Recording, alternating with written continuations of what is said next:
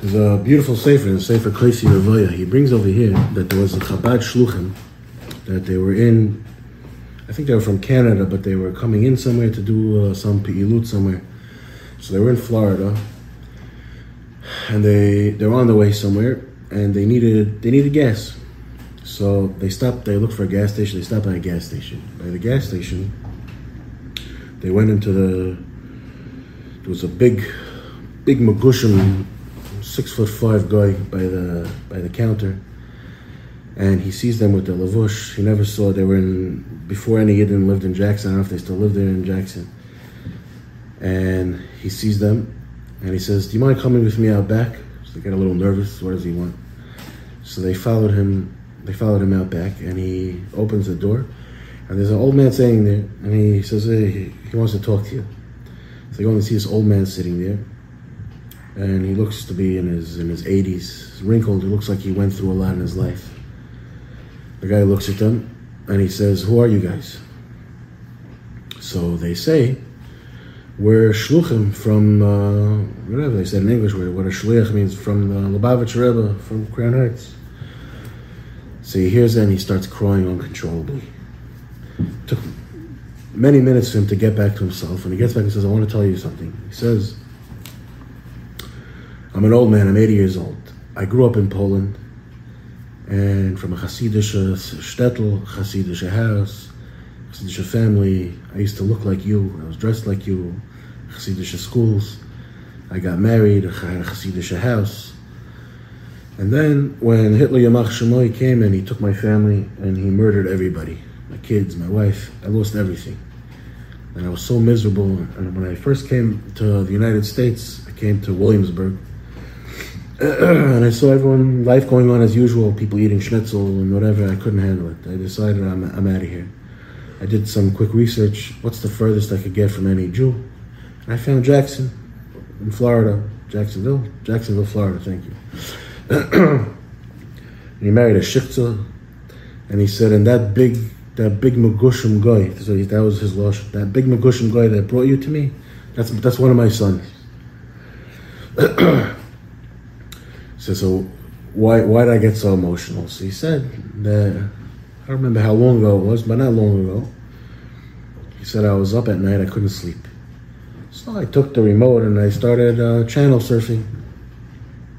One of the channels, I saw a Hasidic Jew, an old Yid with a white beard, and on the bottom there was captions that said, "This is the Lubavitcher Rebbe from uh, Crown Heights talking to his uh, Hasidim."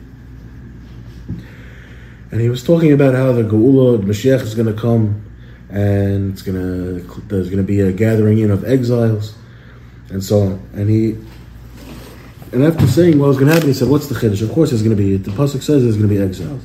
So, so what's the chiddush? The chiddush is, is that the pasuk Rashi brings it in Parshas Nitzavim. It says, "V'shav Hashem lekecha shaluscha." Hashem's going to return your your exiles.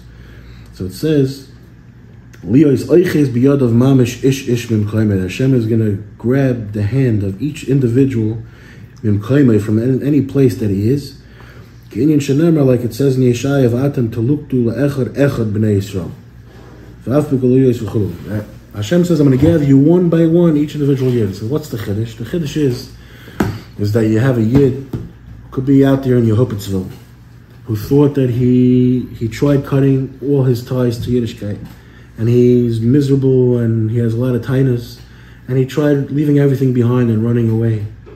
And him, that's that's what the pasuk's talking to. Hashem's going to come from house to house and grab each yid by the house, and he's going to come for you.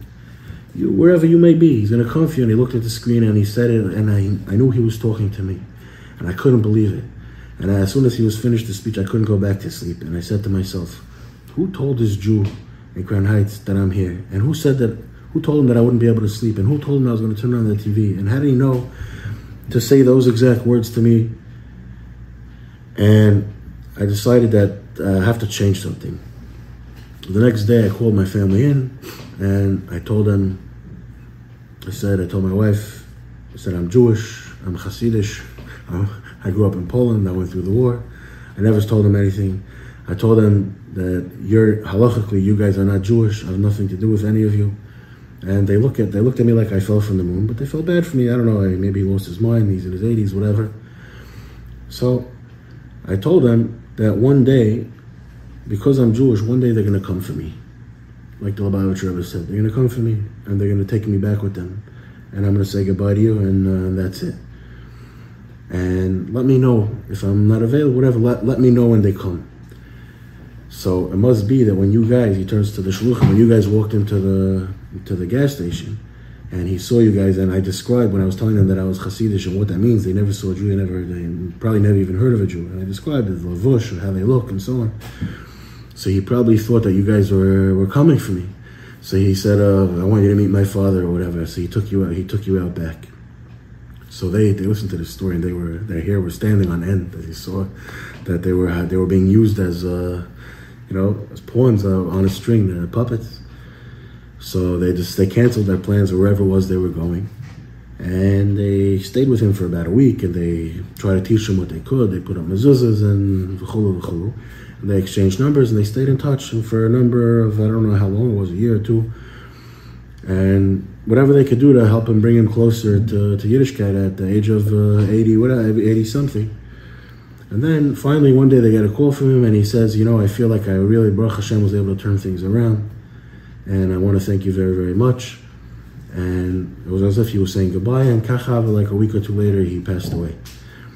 But uh, the muster is, is that the person, no matter where, where, where you are, you think you, you escaped, you think you ran away, you think you, you think you gave up on yourself. But there's somebody that didn't give up on you.